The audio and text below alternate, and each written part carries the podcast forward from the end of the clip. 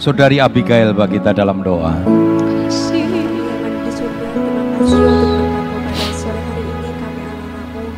beribadah kepadamu dan lagi kami akan mendengarkan berkat dari Amin. Kau berkati hambamu, kau urapi, kau berkati juga setiap kami buka hati dan telinga kami agar firman-Mu dapat bertumbuh di hati kami. Hanya di dalam nama Tuhan Yesus kami berdoa dan mengucap syukur. Haleluya. Puji Tuhan. Semua bersuka cita? Ya, kita langsung aja akan bersama-sama melanjutkan firman Tuhan dari minggu yang lalu tentang tinggal dalam firman Tuhan. Kemarin kita sudah belajar, kita digambarkan seperti anggur, pokok anggur dan rantingnya. Pokok anggur adalah Tuhan, rantingnya kita. Memang yang menghasilkan ranting, tetapi ranting menghasilkan buah karena dia melekat kepada pokoknya. Karena dia bergantung kepada pokoknya. Ketika ranting itu merasa hebat lalu memisahkan diri dari pokoknya, maka ranting itu sudah tidak berarti apa-apa. Ya, ranting itu hanya akan menjadi kering dan akhirnya hanya menjadi kayu bakar. Nah, kita kemarin sudah belajar tentang manfaat dari firman Tuhan. Ya, ada empat manfaat. Kita sudah belajar yang pertama yaitu mengajar. Mengajar di sini bicara tentang doktrin, ya, tentang doktrin, pengajaran. Bukan eh, PA begitu, bukan PA itu salah satu sistem pengajaran disampaikan gitu ya. Tetapi pengajaran itu artinya segala sesuatu firman Tuhan yang disampaikan itu dasarnya harus firman. Seperti prinsip dari GPDI back to the Bible ya kembali kepada firman ya jadi kita harus kembali kepada firman setiap yang disampaikan itu bukan karena penafsiran berdasarkan logika atau pemahaman berdasarkan logika tetapi pemahaman berdasarkan penerangan Roh Kudus terhadap kebenaran firman Tuhan ya. Mari kita sama-sama akan melihat kembali kita akan membaca dalam 2 Timotius 3 ayat yang ke-16. 2 Timotius 3 ayat yang ke-16 saya undang kita semua bangkit berdiri, kita akan membaca ini ayat ini bersama-sama ya. Kita akan membaca ayat ini bersama-sama 2 Timotius 3 ayat yang ke-16. Dua, tiga. Segala tulisan yang diilhamkan Allah memang bermanfaat untuk mengajar, untuk menyatakan kesalahan, untuk memperbaiki kelakuan, dan untuk mendidik orang dalam kebenaran. Puji Tuhan. Silakan duduk. Nah, saudara, kita akan masuk kepada poin yang kedua. Kalau kemarin kita sudah melihat uh, manfaat dari firman Tuhan adalah mengajar. Nah, sekarang kita akan masuk kepada poin yang kedua, yaitu firman Tuhan itu menyatakan kesalahan. Setelah kita diajar oleh firman Tuhan, akhirnya kita mengerti tentang kebenaran. Ya, tentang kebenaran. Makanya sering kali saya sampaikan begini saudara, ya, ketika kita ada di dalam ibadah kita, maka kita harusnya bersyukur ketika firman Tuhan itu menegur hidup kita. Ketika kita berbuat dosa, ketika kita datang beribadah, lalu firman Tuhan menyatakan kesalahan, menegur hidup kita. Dan kita patut bersyukur Jangan malah menyalahkan saudara ya. Seringkali ketika dengar firman Tuhan, lalu firman Tuhan itu menemplak hidup kita, lalu kita berkata, waduh om aku sih nyindir ini ya. Saudara saya tidak pernah memakai firman Tuhan untuk personal, untuk privat, kecuali orang itu datang konseling saudara. Kalau konseling itu sudah bersifat personal ya, bersifat privat. Setiap firman yang saya sampaikan memang untuk memberikan jawaban bagi setiap persoalan-persoalan orang-orang yang datang konseling. Dan saya tidak pernah menjawab itu di luar firman Tuhan. Ya selalu kalau ada yang konseling datang dengan persoalan ya jawaban saya selalu berdasarkan fir firman. Karena firman itulah yang memberikan solusi bukan logika saya ketika saya belajar kuliah secara keakademisan ya dari S1, S2 sampai S3 itu bukan berarti saya lebih pinter tidak.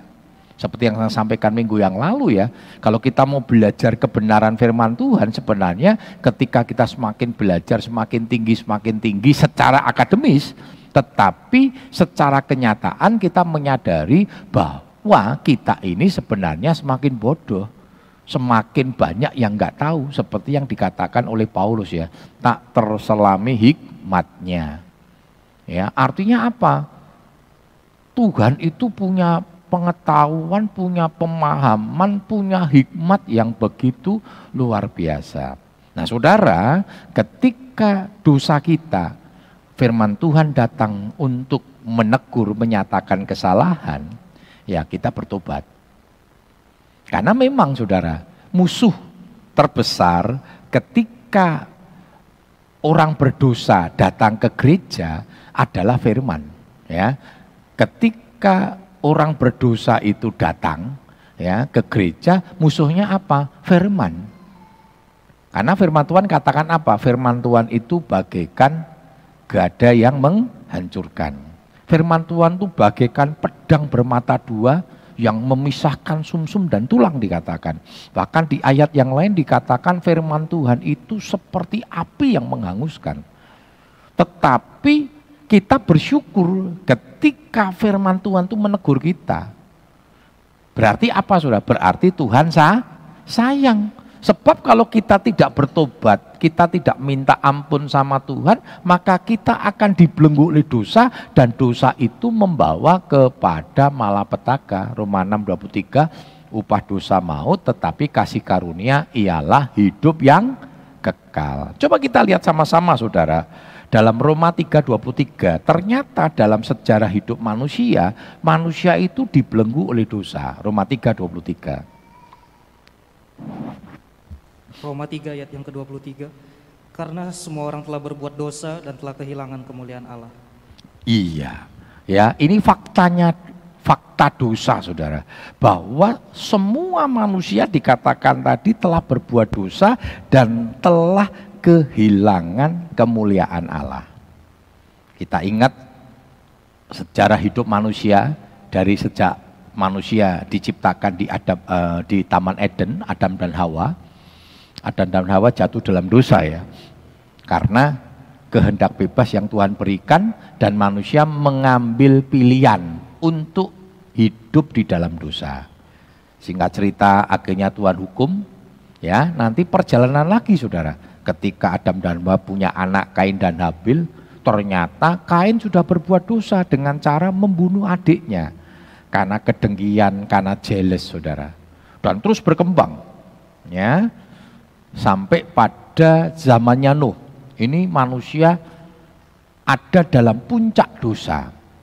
Manusia dibelenggu oleh dosa sampai akhirnya Tuhan merencanakan untuk menghukum dengan air bah. Tetapi saudara, Tuhan itu Allah yang adil. Allah yang adil itu begini saudara, dosa ada konsekuensinya yaitu maut. Tetapi di pihak yang lain, kasih Tuhan itu senantiasa ada dalam kehidupan orang-orang percaya. Buktinya apa? Manusia masih diberikan kasih karunia, diberikan kesempatan. Bentuknya apa? Bahtera. Jadi pada waktu itu Tuhan masih memberikan kesempatan manusia, siapa yang percaya, siapa yang mau bertobat bisa masuk ke dalam bahtera. Makanya kalau kita melihat bagaimana bahtera itu dibangun begitu besar. Tetapi fakta membuktikan kembali bahwa manusia hidup di dalam dosa, dibelenggu dalam dosa, dan akhirnya manusia memilih untuk tidak percaya. Akibatnya apa saudara? Manusia akhirnya dihukum oleh Tuhan. Mati dihukum dengan air bah. Tetapi kita lihat, Tuhan menyingkirkan delapan orang yang memiliki kualitas rohani yang luar biasa kan disingkirkan dari orang-orang yang saat itu dosanya sudah memuncak yaitu Nuh istri dan ketiga anak dan anak mantunya delapan orang. Harusnya kan kualitasnya sudah hebat saudara. Punya pengalaman yang begitu mengerikan bagaimana Tuhan menghukum dengan air bah harusnya ini membuat delapan orang ini hidup terus berkenan di hadapan Tuhan. Tetapi sekali lagi dosa membelenggu mereka Sampai pada keturunan mereka, kita ingat ya, peristiwa Menara Babel zamannya Raja Nimrod. Padahal setelah surutnya air bah itu, Tuhan memberikan tanda pelangi, saudara. Nah, pelangi itu sebenarnya tanda di mana Tuhan menyatakan Tuhan tidak akan menghukum dengan air bah lagi. Tetapi orang-orang dengan sombongnya yang dipimpin oleh Raja Nimrod, mereka membangun menara Babel. Ya nanti kalau kita membaca Alkitab dikatakan membangun menjulang sampai ke langit. Padahal tidak mungkin saudara. Bisa sampai mentok langit saudara ya. Nah kenapa mereka membangun itu? Mereka berpikir, mereka sebenarnya bentuk perlawanan kepada Tuhan. Tenang saja kalau Tuhan menghukum kita dengan air bah, kita naik aja. Makanya bangun terus itu, bangun terus. Dan akhirnya dikacokkan ya. Mereka dikacokkan dan uh, dengan berbagai macam bahasa. Nah bahasa-bahasa itu munculnya dari situ sudah. Ya mereka terserak, terserak-serak ke seluruh muka bumi. Dan terus bahkan sampai hari ini manusia terus ada di dalam belenggu dosa. Walaupun nanti Allah sudah memberikan solusi, kasih karunia, kesempatan untuk kita memperoleh hidup yang kekal, yaitu dengan kematian Tuhan Yesus Kristus. Kasih karunia sudah diberikan, sudah disediakan. Persoalannya sekarang apakah Bapak Ibu Saudara mau mengambil kasih karunia itu atau tidak? Sekali lagi saya sering kali katakan Tuhan berikan kita kehendak bebas. Diberikan pilihan, dan faktanya saudara, ternyata banyak manusia yang memilih untuk hidup di dalam dosa. Yohanes 3:16 kan dikatakan, setiap orang yang percaya tidak binasa melainkan beroleh hidup yang kekal. Artinya pilihan. Setiap orang yang percaya ini kan bentuknya pilihan, tetapi faktanya, realitanya manusia memilih hidup dalam belenggu dosa. Firman Tuhan katakan apa ya? Jalan menuju surga itu sempit tetapi jalan menuju neraka itu lebar. Kan dulu ada pujian sudah ya. Ada dua jalan, lebar dan sempit. Yang lebar mati, yang sempit hidup berglori. Bahkan firman Tuhan juga katakan banyak yang dipanggil tetapi sedikit yang dipilih. Itu fakta. Bersyukur Bapak Ibu Saudara akhirnya mengambil sikap untuk percaya kepada Tuhan. Karena tidak ada solusi menuju jalan kehidupan kekal tanpa Tuhan. Sudah mau pakai solusi apa? Mau uang, uang tidak bisa membayar itu sudah makanya Petrus katakan apa? Kita ditebus bukan dengan harta atau emas, tetapi dengan darah yang mahal, yaitu darah Yesus Kristus. Kalau masuk surga harus pakai duit. Nah, saudara dan saya nggak masuk surga, saudara. Tapi bersyukur kasih karunia diberikan cuma-cuma bukan karena murah tetapi karena mahal. Itulah yang disebut kasih karunia. Coba kita lihat sama-sama di dalam Wahyu 22 ayat yang ke-11 tentang kondisi akhir zaman dikatakan dosa semakin memuncak. Wahyu 22 ayat yang ke-11 Barang siapa yang berbuat jahat, biarlah ia terus berbuat jahat Barang siapa yang cemar, biarlah ia terus cemar. Dan barang siapa yang benar, biarlah ia terus berbuat kebenaran. Barang siapa yang kudus, biarlah ia terus menguduskan dirinya. Iya. Ini kondisi akhir zaman. Dosa akan semakin memuncak. Memang saudara, roh kudus bekerja luar biasa. Tetapi jangan lupa, setan pun bekerja dengan luar biasa. Karena setan tahu dia akan dihukum, dia nggak mau dihukum sendirian. Setan sakit hati sama Tuhan. Tapi ngelawan Tuhan nggak bisa. Yang dirusak apa sudah? Gambarnya dan rupa Tuhan. Siapa? Kita. Kita ini kan gambar dan rupa Allah. Dirusak, dihancurkan. Itu cara setan menyakiti hati Tuhan, saudara. Kita lihat, saudara. Dosa memang semakin memuncak, tapi di pihak lain Roh Kudus juga bekerja. Tetapi sekali lagi, Tuhan berikan kehendak bebas kepada kita. Saudara mau masuk kepada arus yang mana? Kalau arus gereja Tuhan akan semakin dikuduskan, tetapi dengan cara hiduplah dalam kebenaran. Arus dunia akan dibawa kepada titik kehancuran dan kita sudah melihat ini kehancuran moral, kehancuran fisik. Ini Merapi erupsi lagi setelah 2010. Saya baru datang jadi gembala di sini beberapa bulan, wah Merapinya jeblok saudara. Akhirnya kita beserta dengan beberapa tim, dengan support dari jemaat, kita membawa ya bantuan karena banyak ya saudara ya di lereng-lereng Merapi itu banyak gereja-gereja GPDI di sana. Bulan yang kemarin waktu kita memberikan bantuan tim misi itu di Kelakah. Kelakah itu jaraknya mungkin cuma 3 km dari Merapi karena itu ada di lereng Merapi. Jadi di situ kita lihat lereng Merapi. 2010 pada waktu meletusnya erupsinya saya pas di kandangan saudara. Itu juga jaraknya paling 5 kilo saudara Waktu saya membawa bantuan ke sana, pas meletus saudara. Cuma memang larinya kan ke arah Cangkringan saudara ya, ke arah Jogja. Jadi waktu waktu meletus, saya difoto sama teman saudara. Lalu diupload di Facebook. Teman-teman pada ketakutan. Dia bilang gini, Gus, Wah ini gurung jeblok malah foto katanya, malah selfie bukannya lari gitu ya. Memang waduh deket sekali saudara erupsinya, awan panasnya itu kelihatan sekali, walaupun memang larinya ke ke Sleman. Ini kita lihat siapa yang bisa menahan. Selalu kalau ada bencana kan ngomong gini, ya banyak manusia ngomong gini saudara, ya banyak pemerintah ngomong gini, ya kita berdoa supaya ini yang terakhir. Mana ada yang terakhir? Yang ada dunia akan terus dihancurkan. Gempa bumi di berbagai tempat, bencana alam di berbagai tempat, betul nggak saudara? Indonesia ini kan kena terus. Ya, ini di Natuna. Sebelumnya apa saudara? Pelumpang, bledos saudara. Banyak sekali kejadian-kejadian dan ini apa berhenti? Enggak. Bulan-bulan kemarin Solo banjir saudara. Karena gajah mungkur dibuka. Sebab kalau enggak dibuka jebol. Kalau jebol, waduh, luar biasa itu. Karena dibuka ya, saya waktu itu lihat siang ada live saudara ya. Gajah mungkur dibuka. Wah, sudah ngomong dengan beberapa teman-teman di Solo, hati-hati banjir yang di dekat bantaran sungai Bengawan Solo dan akhirnya kena ya darah gading kan telukan sudah. E, sungai Telukan itu tempat tempat mengalirnya Bengawan Solo dan saya punya keluarga banyak di Gading itu. Banyak yang kebanjiran. Keluarga saya di situ, Saudara. Kan doanya gini, biarlah ini terakhir. Enggak bisa, mana bilang bencana kok terakhir. Alkitab berkata bencana itu akan terus kok.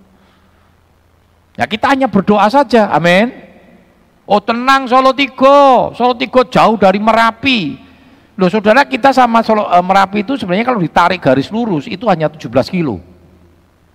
Tetapi kita terlindungi karena Gunung Merbabu sehingga erupsinya nggak sampai ke kita kecuali pas tinggi pernah ya erupsi tahun 2010 itu pas tinggi itu sempat abunya sempat ke tiga. Tapi jangan lupa saudara, jangan tenang-tenang merbabu ini. Orang katakan merbabu itu, merbabu itu masih gunung berapi loh saudara. Masih aktif, Banyak orang ngomong gini, kalau Merapi ini kan saudara kembar, saudara gunung kembar. Katanya dulu tahun seribu, seribu sekian saudara, itu satu gunung, terus meledos, terpisah menjadi dua. Nah Merapi sama Merbabu. Merapi ini dengan Merbabu itu saudara kembar. Kalau Merapi itu galak, kalau Merbabu itu angker, kan gitu saudara ya. Banyak peristiwa-peristiwa mistis terjadi di Gunung Merbabu katanya. Tapi siapa yang bilang Merapi itu tidak berapi, pasif tidak, masih aktif. Makanya beberapa waktu yang lalu, mungkin 5-6 tahun yang lalu, sempat cukup dikagetkan terjadi gempa vulkanik. Ya, dan itu dilansir datangnya dari Gunung Merbabu. Yang kena semua gawe, sudah. Beberapa, walaupun Solo Tiko nggak terlalu terasa ya, yang kena semua gawe, eh, apa namanya, ada beberapa rumah-rumah yang retak, gentengnya ambruk dan sebagainya. Nah kalau Tuhan izinkan meledos bisa enggak sudah?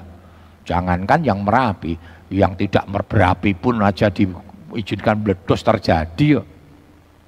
Oh, mau ojo meden-medeni. Orang meden-medeni. Wong yang punya otoritas siapa? Tuh Tuhan. Itu mengingatkan kepada kita untuk kita selalu gandol sama Tuhan. Kita melekat sebagai ranting melekat pada pokoknya. Jangan merasa hebat, jangan merasa kuat. Kita ini hidup kitanya bergantung sama Tuhan.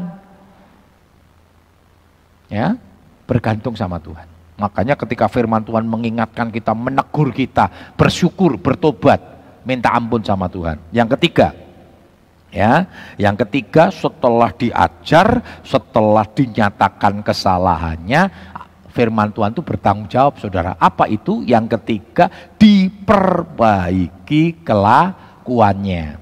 Jadi nggak cuma dinyatakan kesalahan tok, kamu salah, kamu salah, kamu salah. Tidak. Tetapi Tuhan membebat kembali digambarkan ya Tuhan membalut, dibebat kembali. Kita diperbaiki sama Tuhan. Kata diperbaiki ini memiliki pengertian juga dipulihkan, dibangkitkan. Jadi Tuhan tidak hanya bilang kamu salah, kamu salah, lalu kita merasa bersalah, terpuruk, tidak. Tetapi bagaimana kita ini dibangkitkan oleh Tuhan, move on kembali, tidak terpuruk. Seperti kasusnya siapa saudara? Daud. Ya, Daud ini orang yang banyak dosa, saudara. Bahkan pernah melakukan dosa yang cukup mengerikan, yaitu bersinah dengan Ber Betseba. Tapi hebatnya Daud, saudara, ini hebatnya Daud.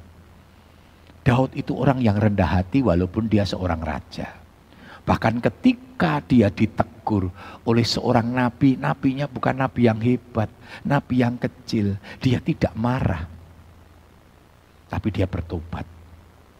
Maka firman Tuhan katakan apa? Seperti kitab Yesaya katakan, dosa semerah kermisi disucikan seputih sal salju dibebat kembali. Tuhan dipulihkan, dibawa kepada posisi yang semula, bahkan Tuhan berkata di kisah pasar, pasar, uh, kisah para rasul dikatakan Daud itu adalah orang yang melakukan kehendak Tuhan pada zamannya. Artinya dosanya tidak diperhitungkan, saudara. Kadang dalam hidup kita, kita ini seperti Daud. Kita jatuh dalam dosa karena kekilafan, saudara ya. Karena kilaf, karena kelemahan kita contohnya.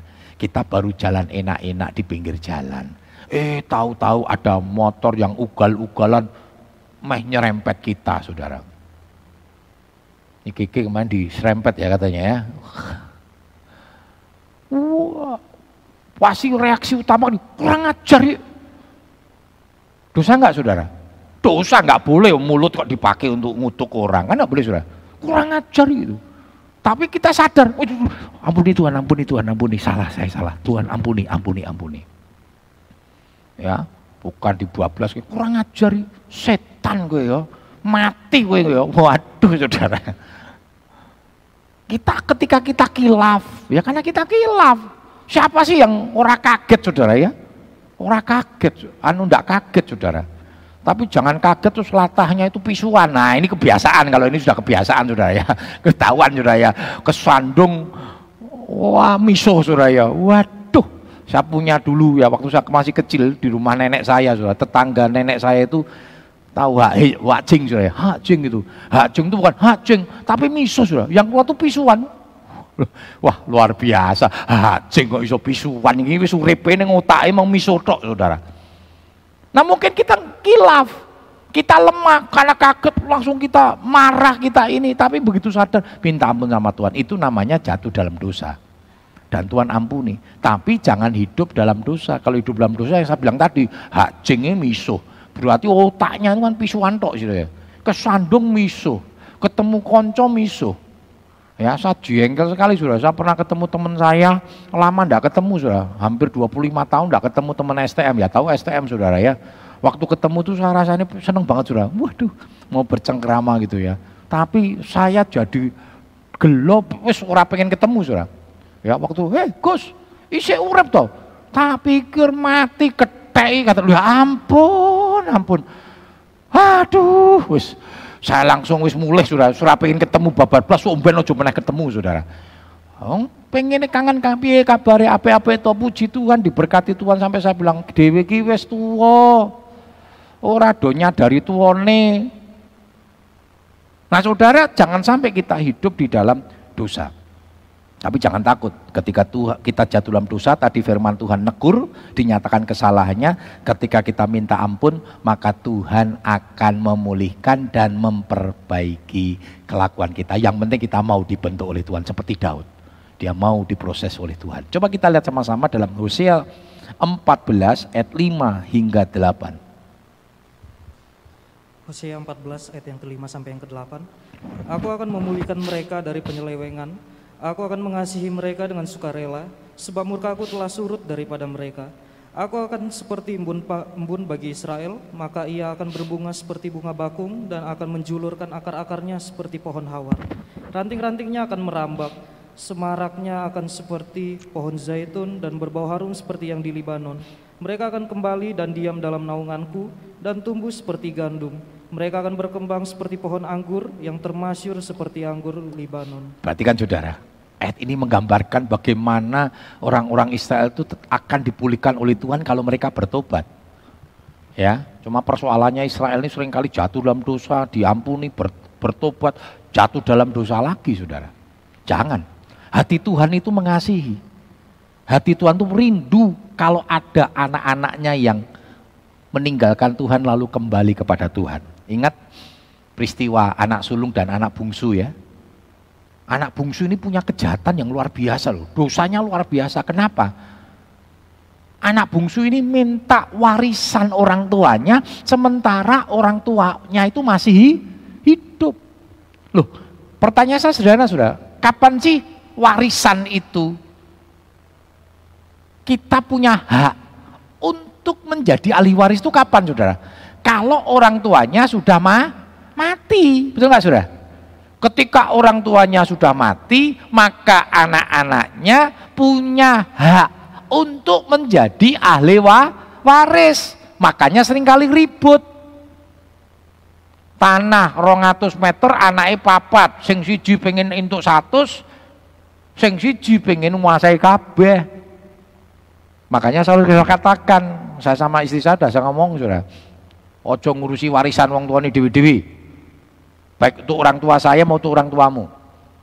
Dikasih puji Tuhan, tidak dikasih nggak usah nuntut. Karena hidup kita bukan karena warisan, hidup kita karena Tuhan. Amin. Ora ana sing amin, Saudara. Ini pasti ono sing ribut gara-gara warisan, awas Saudara ya. Amin. Hidupmu bukan karena warisan. Ketika orang tua saya meninggal, kami memang ada tanah Keluarga saya ngomong gini, saudara-saudara saya, kakak saya ngomong, Gus ditul yo, silakan. Saya mau ikut-ikut saudara. Ya, kebetulan rumah itu di tanah di rumah itu saya yang nempati. Lalu pada waktu saya nempati mau merit itu, itu rumah itu rusak saudara. Rusak parah. Saya memperbaiki.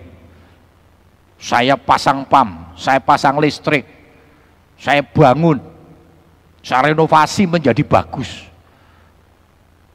Loh kalau hitung-hitungan hukum manusia, harusnya saya mendapat lebih banyak ya.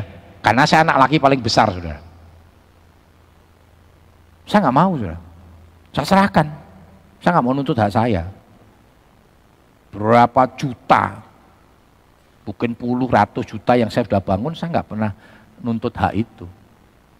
Ketika dijual, Gus payune semene yo, kue untuk semene, puji Tuhan, isi, di, isi dibagi Ora pun saya tidak minta, saudara. Ini masih ada mama saya di Jakarta, sudah bilang sama istri saya, ora usah ngeributin, somben kalau toh nanti dikasih, ya puji Tuhan, tidak pun hidup kita bukan karena warisan. Amin. Amin. Saudara kita lihat nih, nuntut warisan, wong tuane masih urip loh saudara. Setelah itu setelah mengambil warisannya pergi sudah. Alkitab mencatat foya-foya hidup di dalam dosa. Singkat cerita Tuhan hantam orang ini, hajar orang ini, miskin. Hartanya habis, koncone orang sing teko sudah. Betul ya? Biasanya banyak teman, banyak duit, sudah mesti banyak teman. Orang no duit, konconi langkabe. Seperti Ayub kan. Ayub tuh yang datang hanya empat orang loh sudah. Sudah bisa-bisan yang datang cuma empat orang kan. Nah akhirnya untung ini, si bungsu ini sadar, bertobat. Ketika dia mau kerja, dia nggak dapat makan, babi yang diopeni dikasih makan, dia nggak dikasih makan, hampir-hampir dia makan makanan babi, hampir-hampir sudah. Panganan babi itu enak saudara. Dua jagung wambuni rakaru-karuan ya. Saya punya om punya dulu pernah punya babi 5000 sudah ya di daerah Solo. Ya memang itu daerah Kanten itu tempat e, peternakan babi-babi sudah. Wah, saya paling ngambune makanannya enak sudah ya. Itu sampai si bungsu ini pengen makan karena tidak punya makanan. Terus dia ingat, wah, kalau di rumah bapak,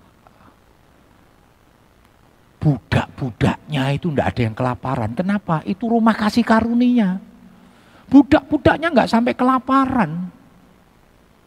Lalu dia berpikir, tapi dia dengan kerendahan hati, saudara. Dia sadar, dia bersalah. Yang penting sudah, ketika engkau berbuat dosa, sadar engkau berbuat dosa, minta ampun sama Tuhan. Jangan kemaki. Jangan masih sok, masih merasa tidak berdosa. Nah bungsu ini apa? Merasa berdosa. Lalu dia pengen pulang, bukan untuk menjadi anak. Dia sadar dengan dia minta hak waris itu, dia sudah memutuskan hubungan dengan bapaknya. Dia ingin pergi ke rumah bapaknya untuk menjadi budak. Tapi sudah lihat ya, Alkitab mencatat apa? Ketika dia pulang, dari jauh dia melihat bapaknya di depan pintu dengan menatap pandangan yang kejauh dan teriak terus toleh sana toleh sini. Bapaknya itu sedang menanti-nantikan, mengharapkan anaknya kembali. Ini hati bapak, saudara. Hati bapak. Dan dia lihat anaknya, wah senang dia lari, dihampiri, dia peluk anaknya merasa malu saudara. Ini yang betul, dia bertobat. Anaknya ngomong, Pak, aku pulang bukan sebagai anak, aku sadar, aku tahu aku sudah bersalah. Aku datang kemari untuk melamar sebagai seorang budak. Tapi apa yang dikatakan bapaknya? Enggak. Kau anakku. Kau anakku. Walaupun engkau sudah bersalah, berbuat dosa, engkau anakku, aku bersyukur karena engkau sudah kembali. Itu sukacita yang paling besar. Lalu diadakan pesta, dikasih pakaian. Pakaiannya beda sama pakaiannya budak, sudah. Pakaian sebagai anak pemilik Bahkan dikasih cincin. Cincin itu lambang otoritas bapaknya, saudara. Jadi kalau anak itu membawa cincin yang diberikan bapaknya, itu sama, itu sama dengan bapaknya hadir, saudara. Artinya apa? Posisinya dikembalikan. Sudah mungkin engkau pernah karena kekilafan, bahkan mungkin engkau pernah hidup di dalam dosa, tetapi engkau bertobat, engkau sadar minta ampun sama Tuhan maka Tuhan akan memulihkan engkau. Amin. Yang penting bertobat. Coba kita sama-sama. Dalam dua Tawarik 7 ayat 13 hingga 15. Dua Tawarik 7 ayat 13 sampai yang 15. Bila mana aku menutup langit sehingga tidak ada hujan, dan bila mana aku menyuruh belalang memakan habis hasil bumi, dan bila mana aku melepaskan penyakit sampar di antara umatku, dan umatku yang atas namanya namaku disebut, merendahkan diri, berdoa dan mencari wajahku, lalu berbalik dari jalan-jalannya yang jahat, maka aku akan mendengar dari sorga dan mengampuni dosa mereka, serta memulihkan negeri mereka.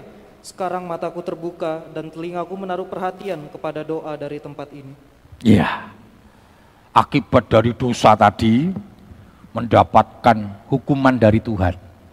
Tetapi ketika umat Tuhan dikatakan anak-anak Tuhan bertobat, mencari wajah Tuhan, merendahkan hati, dan berpaling dari yang jahat. Artinya tidak lagi hidup di dalam dosa. Alkitab berkata apa? Tuhan akan memulihkan. segala konsekuensi dosa itu akan dihapuskan oleh Tuhan. Allah kita Allah bertanggung jawab.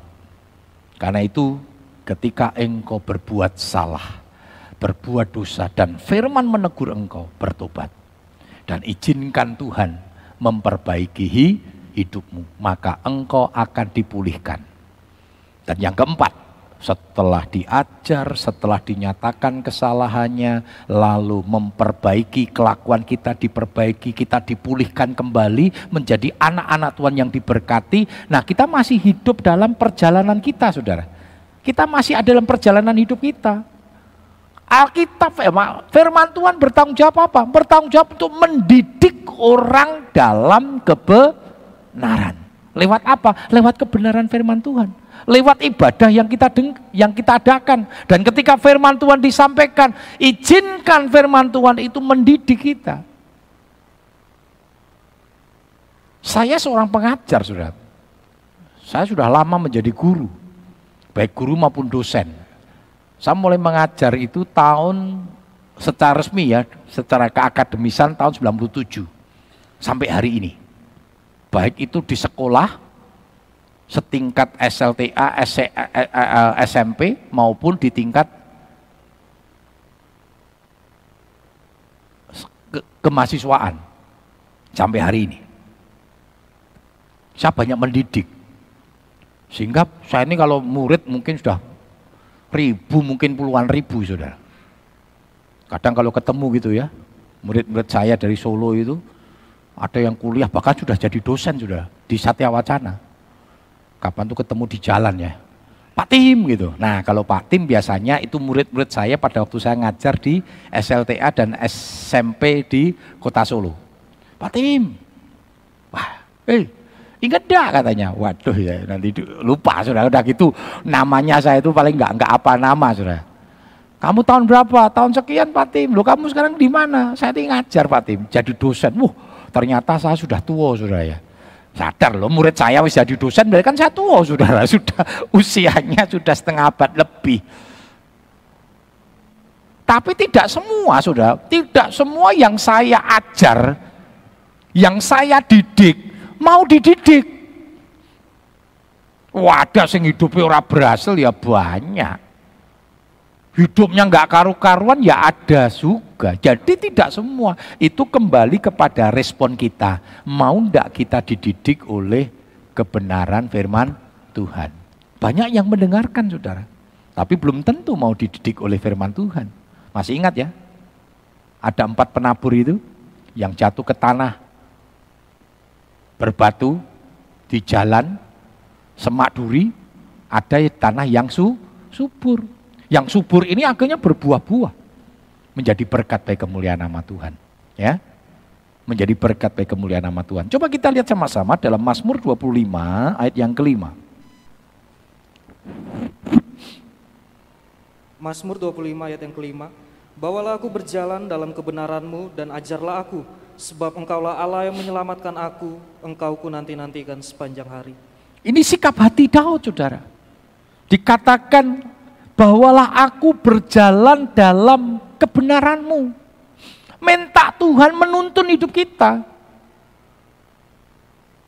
Maka Daud menggambarkan dirinya seperti rusa yang selalu haus akan air. Ini bicara firman. Daud adalah orang yang selalu rindu untuk dididik dalam kebenaran firman Tuhan. Makanya Mazmur 1 dia berkata kesukaannya ialah Taurat Tuhan dan merenungkan Taurat itu siang dan malam. Mari kita mengizinkan Tuhan untuk mendidik kita di dalam kebenaran. Hidup di dunia yang penuh dengan berbagai macam persoalan, tantangan, bahkan ke depan tidak akan semakin lebih baik. Saya katakan sudah di awal di uh, di di akhir tahun bahkan di awal tahun saya sampaikan firman Tuhan itu. Tetapi jangan takut. Itu kan bicara secara konteks dunia. Tetapi dalam konteks anak-anak Tuhan, pemeliharaan Tuhan akan terus dikerjakan. Ketika engkau mau dididik oleh firman Tuhan, berjalan dalam kebenaran, maka firman Tuhan akan menolong kita. Saya tidak tahu apa yang Bapak Saudara bawa pada sore hari ini. Persoalankah? Saya ingin percaya kita semua hidup penuh dengan persoalan, betul? Ada yang ngomong gini sama saya, Mbak Tuhan, Pak Agus sih anu yo, orang masalah. Sebab nek ketemu Pak Agus sih rasanya selalu sukacita, seneng, ngucap syukur. Loh, apakah kita ini apa namanya mengucap syukur kalau nggak punya masalah? Punya saudara. Saya punya beban hidup. Apalagi saya sebagai gembala. Bebannya jemaat menjadi beban saya. Hari-hari ini banyak sekali jemaat-jemaat kita yang sedang mengalami sakit penyakit. Banyak saudara. Dan ketika mereka datang sama gembalanya, gembalanya itu saya enak, enggak bisa saudara. Kami dengan ibu gembala saya si pastoris setiap pagi berdoa bergumul untuk itu. Dan belum lagi persoalan-persoalan pribadi, persoalan-persoalan masalah-masalah yang harus hadapi. Tapi kan bukan berarti kita mengucap syukur, kita bersuka cita kalau nggak ada masalah. Yang tidak punya masalah mana saudara? Sido Mulyo, pemakaman, kan gitu saudara. Di Bong itu nggak ada masalah saudara. Kan firman Tuhan ngomong Wahyu 13 14. Berbahagialah orang yang mati dalam Tuhan sebab sejak hari ini dia dilepaskan dari jerih lelah. Iyo nek matinya dalam Tuhan. Nek matinya tidak dalam Tuhan, mati masalah. Kenapa? Hukuman yang ke kekal. Karena itu mari selama kita masih Tuhan izinkan hidup, menikmati hidup ini, kita betul-betul gandul Tuhan, melekat kepada pokoknya. Karena inti firman Tuhan kan melekat pada pokoknya. Supaya kita senantiasa ada dalam berkat Tuhan. Ayat yang terakhir, 1 Petrus 1, 24 hingga 25. 1 Petrus 1 ayat yang ke-24 sampai yang ke-25. Sebab semua yang hidup adalah seperti rumput dan segala kemuliaannya seperti bunga rumput. Rumput menjadi kering dan bunga gugur. Tetapi firman Tuhan tetap untuk selama-lamanya. Inilah firman yang disampaikan Injil kepada kamu. Perhatikan saudara. Firman itu kekal. Semua akan lenyap. Semua akan lenyap. Firman itu kekal. Karena itu biarkan firman Tuhan menjadi kesukaan kita. Nanti di surga semua akan berlalu, Saudara. Tapi hanya firman. Kita akan bertemu dengan firman itu sendiri yaitu Yesus Kristus yang boleh memelihara dalam hidup kita. Mari firman Tuhan datang kepada kita. Firman Tuhan mengajar kita. Firman Tuhan menyatakan kesalahan. Firman Tuhan bertanggung jawab, dia mengontrol, dengan diperbaiki, dipulihkan. Dan setelah itu kita harus tetap melanjutkan hidup ini selama kita ada dalam dunia, kita dididik dalam kebenaran. Seperti Daud berkata, bahwa aku berjalan dalam kebenaranmu. Artinya, Daud menyediakan hidupnya untuk terus dididik dan dibentuk oleh kebenaran firman Tuhan. Saudara Jason bagi kita dalam doa.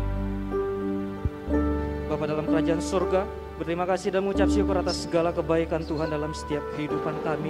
Pada saat sore hari ini, kami telah mendengarkan firman Tuhan dan biarlah apa yang disampaikan firman itu dapat, dapat tertanam dalam setiap kehidupan kami sehingga hidup kami setiap umat-umatmu senantiasa dipimpin oleh kebenaran firman Tuhan, senantiasa dituntun oleh kebenaran firman-Mu sehingga hidup kami senantiasa berkenan dan menyenangkan di hadapan Tuhan. Mampukan kami untuk kami senantiasa melakukan firman-Mu, bukan kami menjadi pendengar saja, sehingga Tuhan senantiasa bekerja menolong di dalam kehidupan kami.